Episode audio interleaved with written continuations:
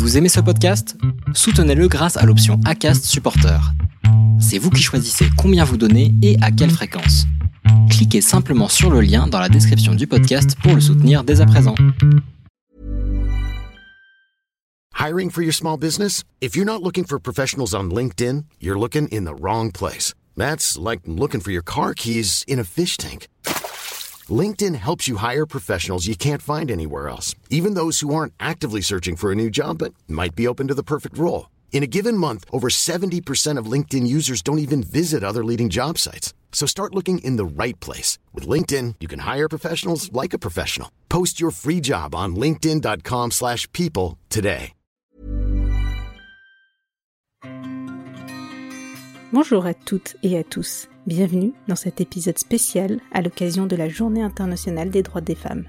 Et je laisse tout de suite la parole à Lorraine Bastide pour vous introduire le sujet. C'est pour moi le geste le plus féministe qu'on puisse accomplir. Créer des espaces où les récits des femmes peuvent se déployer sans entrave. Extrait de Présente, édition Alary, 2020, page 198. Laurence est une femme aux convictions très fortes et elle porte une parole féministe et engagée depuis maintenant plusieurs années. Elle a un podcast, La Poudre, et ce podcast fait parler les femmes sur la réalité de leur vie, nos vies. Même si le féminisme n'est pas le sujet principal de nos podcasts, eh bien nous nous sommes rendus compte que chacune et chacun à notre manière et finalement sur des thématiques assez différentes, nous avons eu la chance de donner la parole à des femmes formidables. Alors aujourd'hui, nous avons eu envie de nous rassembler pour vous parler de ces espaces de parole, revenir sur des temps forts du féminisme, questionner le concept de sororité. Vous savez, ce mot dont on entend souvent parler et qui fait tant écho à notre collectif de podcasteuses et podcasteurs. Et puis vous faire connaître à travers des récits et des sujets qui nous ont touchés les espaces de parole que sont nos podcasts à l'occasion de cette journée du 8 mars 2021, journée internationale des droits de la femme. Une femme, c'est une sœur, une fille, une épouse, une cousine, une amie, une collègue, une maman, une tante, une grand-mère, une amante, une sportive, une ministre, une chef d'entreprise, une prof, une médecin, une étudiante, une actrice, une pilote. Mais aujourd'hui encore, c'est une victime, une oppressée, une cible, une prisonnière. En 2021, nous sommes des milliards de femmes dans le monde. Et pourtant, nos droits sont encore sans cesse remis en cause. Ces inégalités, nous les rejetons de toutes nos voix. Alors oui, les choses avancent, mais on le sait, il reste du chemin à parcourir. Prêt pour une petite rétrospective? Prenons quelques minutes pour regarder le chemin que nous avons déjà parcouru. En 1791, la Déclaration des droits de la femme et de la citoyenne déclare La femme naît libre et demeure égale à l'homme en droit. Olympe de Gouges, première féministe.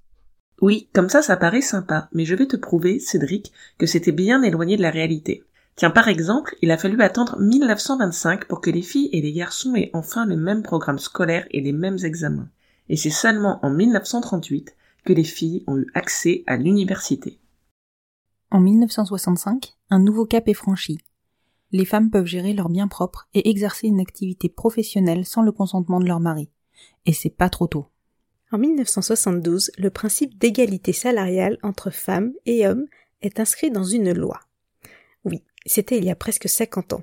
Et finalement, on voit que le combat reste d'actualité. Charlotte, tu nous en parleras avec le cas des sportives, je crois. Tu as raison Nadia. Mais pour l'heure, je te parle de 1975 et de la législation de l'avortement, date à laquelle l'IVG est autorisée par la loi Veil. Et ça, c'est Marie qui reviendra dessus. Et dire qu'il a fallu attendre jusqu'en 1980 pour que le viol soit reconnu comme un crime, et encore après, il a fallu patienter euh, dix ans pour la reconnaissance du viol entre époux, c'est dingue C'est clair. Et en 1984, le congé parental est mis en place sans distinction de sexe. Un sujet d'actualité en 2021 avec le congé paternité dont nous parlera Nadia. Et moi je vous propose de sauter en 2017 car c'est une année clé dans la réappropriation de l'espace public par les femmes. L'affaire Winston a entraîné une libération de la parole. Après ces révélations, des milliers de femmes ont raconté face au monde, sur Twitter et sur les réseaux sociaux, le harcèlement et les agressions sexuelles dont elles ont été victimes. Les hashtags MeToo et Balance ton port ont cassé les codes et bouleversé l'ordre établi. Comme nous le disions en introduction de cet épisode, Lorraine Bastide a écrit C'est pour moi le geste le plus féministe qu'on puisse accomplir, créer des espaces où les récits de femmes peuvent se déployer sans entrave. Plongeons maintenant dans ces espaces que nous avons créés à travers nos podcasts. Et pour commencer, donnons la parole à Cédric, qui a créé Papatriarcat. Nous venons de terminer sur la fameuse année 2017 et ce grand chamboulement sur la place de la parole des femmes. Pour moi, il est essentiel de se poser un moment sur le consentement. Je suis un homme et c'est aussi ma responsabilité de le faire. Le consentement, il doit être libre, donc pas sous la contrainte. Il doit être clair et exprimé.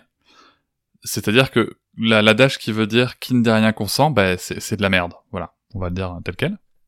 Le consentement, il vaut pour un instant T, et surtout, il est révocable. On peut changer d'avis, peu importe la situation ou l'enchaînement des événements. Il me semble important aussi de rappeler que si on veut évoluer efficacement dans la société sur le consentement, ça passera aussi par les enfants, par les petites filles et par les petits garçons. Il sera beaucoup plus facile pour un enfant de comprendre le consentement si on respecte le sien et si on lui apprend à respecter celui des autres. Respecter le consentement de nos enfants, c'est leur apprendre l'importance de cette démarche. Mais il n'y a pas que ça aussi d'important et qui est dans notre quotidien, il y a la langue. Et j'ai eu l'occasion d'en parler avec Noémie Delattre. Je vous livre tout de suite un extrait. À chaque fois qu'un rapport euh, hétéro homme-femme est en jeu, que ce soit euh, pour avoir du plaisir, pour procréer, euh, ou pour séduire, systématiquement toute la terminologie fait de l'homme l'acteur, hein, celui qui agit, celui qui choisit, qui décide, qui est le, le sujet, et fait de la femme une espèce de réceptacle amorphe, donc un four quand il s'agit de la procréation, un trou quand il s'agit de la sexualité euh, et une forteresse à conquérir quand il s'agit de la séduction. Donc dans tous les cas, il, s'agit de quelque chose d'immobile et de sans pensée propre, euh, sans, sans désir, sans volonté, et donc forcément sans consentement. Qui irait demander le consentement d'un four ou d'une forteresse? Personne. Merci Noémie. À toi Marie de nous parler de ton espace de parole Maman Boss. Un droit des femmes emblématique est sans aucun doute celui de l'avortement. En 1974, Simone Veil a dit aucune femme ne recourt de gaieté de cœur à l'avortement. 47 ans plus tard, dans l'épisode 13 de Maman Boss, Aurélie a confirmé ce propos. Et en fait, c'est parce que j'étais en, dépression de, cet avortement que j'ai choisi. J'ai vu une psy après, euh, enfin, c'était, vraiment horrible. J'ai des, des, souvenirs horribles, j'en pleure encore, enfin. Et, et c'était ça en fait, c'est que j'acceptais pas le fait qu'on puisse faire culpabiliser les gens euh, de dire, enfin, t'as avorté, c'est ton choix, pourquoi tu pleures, quoi. Mais gars, je vais pas y aller la fleur au fusil en étant contente et en te faisant une roue, quoi. J'ai choisi cet extrait pour dénoncer l'expression avortement de confort. Car rien, absolument rien, n'est confortable dans un avortement, qui reste en 2021 un droit menacé et remis en question, sur lequel nous devons toutes et tous rester vigilants. Et toi, Constance, quel est le message que tu portes à travers Les enfants vont bien? J'ai à cœur de vous parler du combat des minorités. Pour moi, les minorités ont toujours plus à prouver, à défendre, doivent sans cesse informer et se justifier. Je considère que les femmes font partie d'une minorité puisqu'elles ne sont pas traitées sur un pied d'égalité avec les hommes. J'ai reçu à mon micro Manoumi, qui est féministe, lesbienne et épouse d'une femme métissée. Elle ne lâche rien, elle est intransigeante, courageuse et transmet ses valeurs à ses deux enfants. Cet épisode hyper inspirant montre que nous existons et que nous sommes fortes. Alors à l'époque, je ne sais pas si c'est encore le cas, je voudrais pas dire une bêtise, à l'époque il était unique en France, il était à l'université de Paris 8, mhm. euh, au nord de Paris. Et c'est un master dans lequel tu étudies les rapports euh, de sexe et toutes les questions euh, liées au patriarcat, à la domination masculine, etc. etc. Donc c'est un truc qui m'a animée extrêmement fort quand j'étais jeune. Je me suis calmée après parce que le problème c'est que quand tu ouvres les yeux sur ces questions-là, le monde devient extrêmement oui, violent. Euh, et ton rapport aux autres devient extrêmement violent, c'est-à-dire que assez rapidement j'étais devenue celle qu'on qu'on alpague, mmh. euh, qu'on provoque à longueur de temps sur le féminisme, etc., etc. Et, et ça en devenait euh, suffocant. Donc j'ai, pendant toute une période après, j'ai arrêté de parler de ces sujets-là. Et le fait de devenir maman a réveillé tout ça en moi parce que ben, j'ai mis au monde une petite fille. Oui. Et que, et que très vite, je me suis dit, oula, cette petite fille, il va falloir qu'elle soit très, très, très armée. Et c'est marrant parce que, entre temps, depuis, j'ai mis au monde un petit garçon et je me dis, oula, ce petit garçon, il va falloir qu'il soit encore plus armé. Clairement. À toi, Nadia, de nous parler de ton espace de parole, grand défi et tout petit. Merci Constance. Un sujet qui me tient beaucoup à cœur, c'est le congé paternité, qui en France passe de 11 jours facultatifs à 28 jours, dont 7 jours obligatoires, à partir du 1er juillet 2021. Comment ça se passe ailleurs? Victoria du podcast Viking Life m'a décrit le cas de la Suède. Alors comment ça se passe en Suède? On a un congé euh, global parental. On a un congé parental d'un petit peu plus d'un an et demi. On choisit comme on veut de le répartir. On y a trois mois obligatoires pour le papa. Donc c'est des congés parentaux très flexibles et c'est vraiment génial. Pourquoi c'est essentiel un congé paternité obligatoire? Parce qu'on le sait, passer du temps avec son enfant permet de renforcer l'attachement. Mais ce congé donne aussi des habitudes de partage des tâches et charges mentales qui seront ancrées et conservées sur le long terme. En Suède, on assiste d'ailleurs à de nouvelles tendances. Parce que du coup, euh, ils vont plus se dire ah bah je vais pas embaucher une femme parce qu'elle va être enceinte dans quelques mois ou quelques années. Parce que du coup, euh, c'est vrai que le père peut partir autant de temps, même plus. Ça arrive du coup, on voit pas mal de femmes au final qui travaillent plus longtemps et les hommes restent plus longtemps avec les enfants. Ils inversent les rôles un petit peu. Cette tendance comme tout de suite les discriminations que peuvent subir des femmes à l'embauche et dans leur carrière. Le congé paternité obligatoire est donc un levier évident de réduction des inégalités salariales. Alors un mois c'est bien, mais ce n'est toujours pas équilibré avec le congé maternité. Je parle beaucoup des hommes pendant cette journée des droits de la femme, mais honnêtement, comment on rééquilibre les choses? En nivelant par le bas ou en nivelant par le haut? Je prône pour le nivellement par le haut, en distribuant aux hommes les mêmes cartes qu'aux femmes puis le reste, charge mentale, équilibre des tâches, équilibre des salaires, suivra, non sans quelques combats. Justement, Nadia, je reviens sur la question des salaires, car c'est un thème qui me tient particulièrement à cœur, parce que les discriminations salariales sont malheureusement encore une réalité dans les entreprises en 2021. Et en fait, ça me révolte qu'on en soit encore là. Et aujourd'hui, il existe des initiatives, des associations qui œuvrent justement à pointer du doigt et réduire ces inégalités salariales. Et je pense que c'est important de les faire connaître à toutes les femmes. J'ai d'ailleurs reçu sur mon podcast Le Tilt une femme incroyable qui s'appelle Insa Felassini et qui est la fondatrice de l'association Ligne in France, une asso d'empouvoirment des femmes. Et c'est également la créatrice du podcast Ma Juste Valeur qui nous livre une méthode clé en main pour déterminer sa juste valeur sur le marché du travail et négocier ou renégocier son salaire. Je le dis à chaque fois, mais le travail d'INSAF est d'utilité publique. Et voici un extrait de l'épisode 14 du Tilt au cours duquel on discute justement de la réalité des discriminations salariales, de la non-possibilité des femmes de parler d'argent et de la méthode concrète d'INSAF pour euh, enfin se faire payer comme il se doit euh, en tant que femme. En fait, déjà, comme tu l'as dit tout à l'heure, euh, le fait est que la notion d'argent et les discussions autour de l'argent, c'est des discussions très difficiles que tout le monde préfère éviter. Donc voilà, c'est très chargé émotionnellement, on ne sait jamais par quel bout le prendre. Et en plus, quand on est une femme, on a cette espèce d'épée Damoclès et cette injonction euh, euh, d'humilité qui fait qu'à chaque fois qu'on ose dire qu'on est un peu compétente, un peu experte et qu'on mérite un peu d'être payée à notre juste valeur, on passe pour une, euh, une égorgeuse d'enfants, quoi. Donc, mais oui, c'est la réalité. C'est terrible, Et du coup, en plus d'être d'être baïonné, on s'auto-censure. Donc l'idée, euh, c'est d'aborder euh, cette, euh, cette discussion-là de la manière la plus rationnelle possible. Et encore une fois, du coup, j'ai développé une méthode qui est fondée sur le raisonnement socratique, qui est on désémotionnalise, on factualise et on rationalise. Donc comment factualiser et rationaliser? Quand on vous demande quelles sont vos prétentions salariales, déjà, la première chose à faire, ce n'est pas de répondre, c'est de renverser la question et de dire j'aurais plutôt tendance à vous demander quel est votre budget pour ce poste.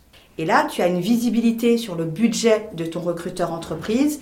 Et là, puisque tu as fait tous les exercices auparavant, tu peux rapidement euh, classifier ce budget-là. Est-ce qu'il est dans ta juste valeur déjà ou est-ce que tu vas perdre ton temps parce qu'il ne veut pas te payer? Je remercie INSAF pour son témoignage Et si tu es une femme et que tu as besoin d'idées et d'outils pour reprendre le pouvoir sur ta vie professionnelle, tu trouveras certainement ce que tu cherches sur mon podcast Le Tilt.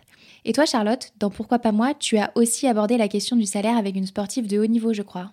Effectivement, si les choses évoluent dans certains domaines, il existe des pans entiers de notre société dans lesquels les conditions des femmes sont très loin d'être équivalentes à celles des hommes. Le sport professionnel est l'un d'entre eux. Aujourd'hui, rares sont les disciplines de sport féminin professionnel où les sportifs gagnent leur vie avec leur sport. Elles doivent donc avoir un job à côté. J'ai eu le plaisir d'ailleurs d'interviewer Laura Di Muzio, championne de France de rugby. Laura s'est donné les moyens de vivre de son sport en créant sa propre activité. Elle a osé affronter ses peurs pour transformer sa passion pour le rugby en une entreprise. Avant de vouloir euh, réussir son aventure, il faut se donner les moyens de la vivre. On ne fait rien de bien quand on a peur de se tromper. Euh, moi, je le, vis, je le vis dans le monde de l'entreprise, tout comme je le vis dans mon équipe. Par contre, si on arrive à mettre suffisamment les gens avec qui on bosse en confiance, en leur disant, mais de toute façon, essaye, ce sera beaucoup mieux que si tu ne fais rien. C'est à nous d'essayer, c'est à nous de tenter. Et bien sûr, on va se tromper. C'est normal, tout ne va pas se passer comme prévu. On ne maîtrise pas tous les éléments. Jamais je m'imaginais être un jour capitaine ou commenter des matchs pour France Télévisions. Tous les voyants ne seront pas ouverts. Si on pense que c'est une bonne idée, si on pense que ça nous anime, si on pense qu'il y a quelque chose à creuser, tentons-le. Écoute-toi, quoi. Écoute-toi et, et n'aie pas peur. Pourquoi pas moi? C'est le podcast qui t'invite à écouter ta petite voix. Nous sommes des femmes, et dans certains domaines, n'oublions pas de nous dire pourquoi pas nous aussi. À toi, Laura, de nous parler de ton espace de parole, la Léa Podcast. La transition avec ce que tu expliques, Charlotte, est toute trouvée. Sur l'Aléa, j'ai reçu Peggy Boucher, qui n'est autre que la première femme à avoir traversé l'Atlantique à la rame.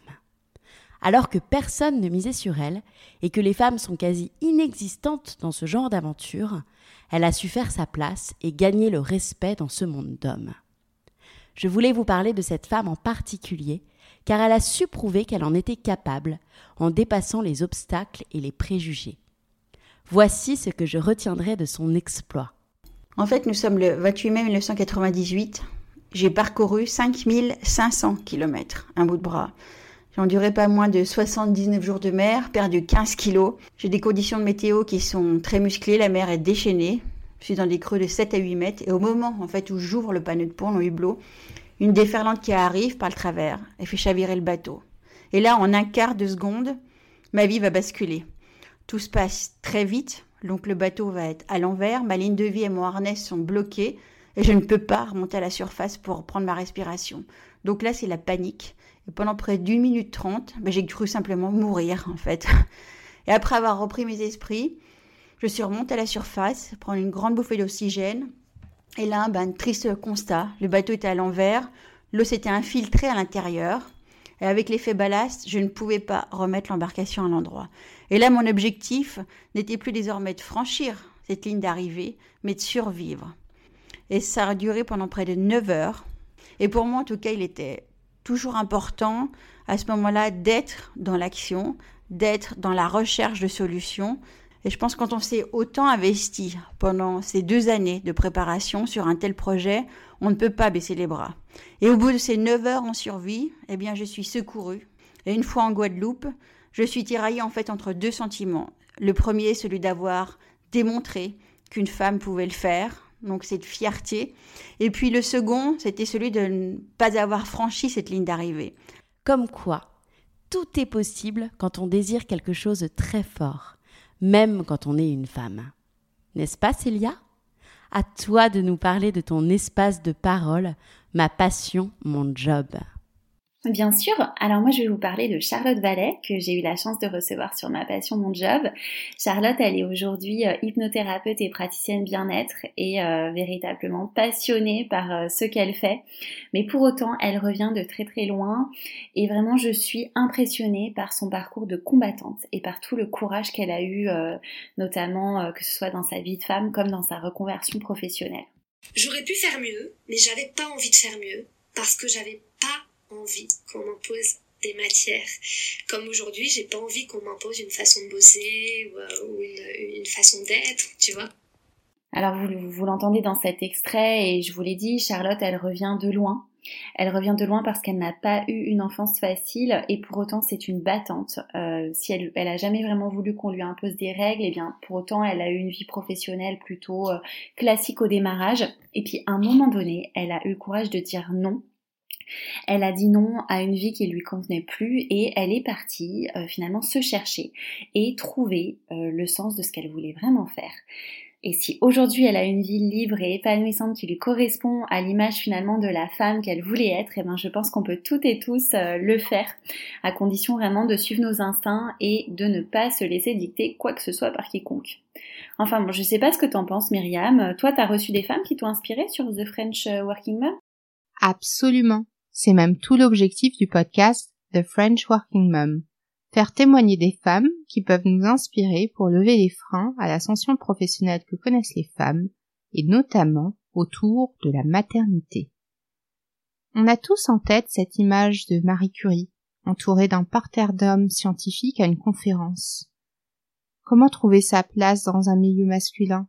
Comment se projeter maman dans une carrière qui ne laisse pas la place à la famille? Son parcours est impressionnant, mais est-il inspirant? Les femmes ont besoin de rôles modèles qui leur montrent comment réussir leur carrière et leur vie de famille et qui leur montrent que cela les rend heureuses. Pendant longtemps, les femmes n'avaient que deux modèles, la Wonder Woman ou la mère au foyer avec cette dimension sacrificielle. Mais les femmes sont des êtres humains comme les autres. Et je crois profondément que de voir des figures témoigner de leur vécu avec leur succès et leurs difficultés donnent aux femmes le sentiment qu'elles peuvent y arriver elles aussi. Et cela les motive à poursuivre leurs rêves de carrière et leurs rêves de famille.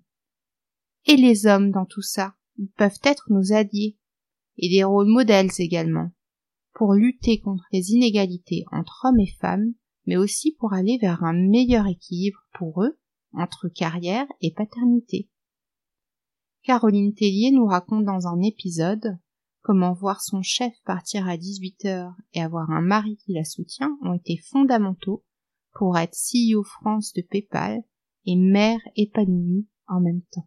Des rôles modèles femmes, il y en a, euh, et de voir qu'en fait c'est des hommes qui le font et qui décomplexent les femmes. J'ai trouvé ça super inspirant. Et là, je me suis rendu compte de l'importance du manager. En fait, quand on rentre, qu'on a euh, des, jeunes enfants comme moi, et donc d'avoir à la fois mon boss qui assure et mon mari qui assure, bah, ça m'a permis d'évoluer. Myriam, je rebondis sur la question des modèles. Tu sais, dans Prends ton baluchon, je reçois de petites filles et de jeunes adolescentes, et j'aimerais tellement qu'à travers tous les témoignages qu'on a cités aujourd'hui et tous ceux qui existent sur nos différents podcasts, elles puissent se sentir fortes et inspirées dans le monde de demain, qu'à leur manière et à leur tour, elles puissent faire bouger les lignes parce que c'est à elle que nous devons transmettre ce message d'espoir et de force. C'est pour moi le geste le plus féministe qu'on puisse accomplir. Créer des espaces où les récits des femmes peuvent se déployer sans entrave. Ces quatre dernières années, j'ai vu des dizaines, des centaines d'espaces de parole féministes émerger. Cette nécessité de créer des lieux sécurisés pour partager nos vécus et organiser nos luttes s'est imposée. Et c'est la meilleure des nouvelles pour le féminisme. À chaque fois que ces récits atteignent d'autres personnes, ce sont autant de petites graines plantées dans les esprits qui germent, qui grandissent, qui essaiment à leur tour. Et pour moi, la révolution est en train de se produire, lentement, mais sûrement, à travers cette capillarité. Partout, en ce moment même, dans tous les coins de France, dans tous les milieux socio-professionnels, une discussion féministe est en train d'avoir lieu. Et même si les médias invisibilisent encore ces récits, moi, je sais avec certitude que le changement est en cours et qu'une société féministe est en train de se construire, pas à pas, pierre par pierre. Mon espoir est immense. Merci à vous pour ce travail.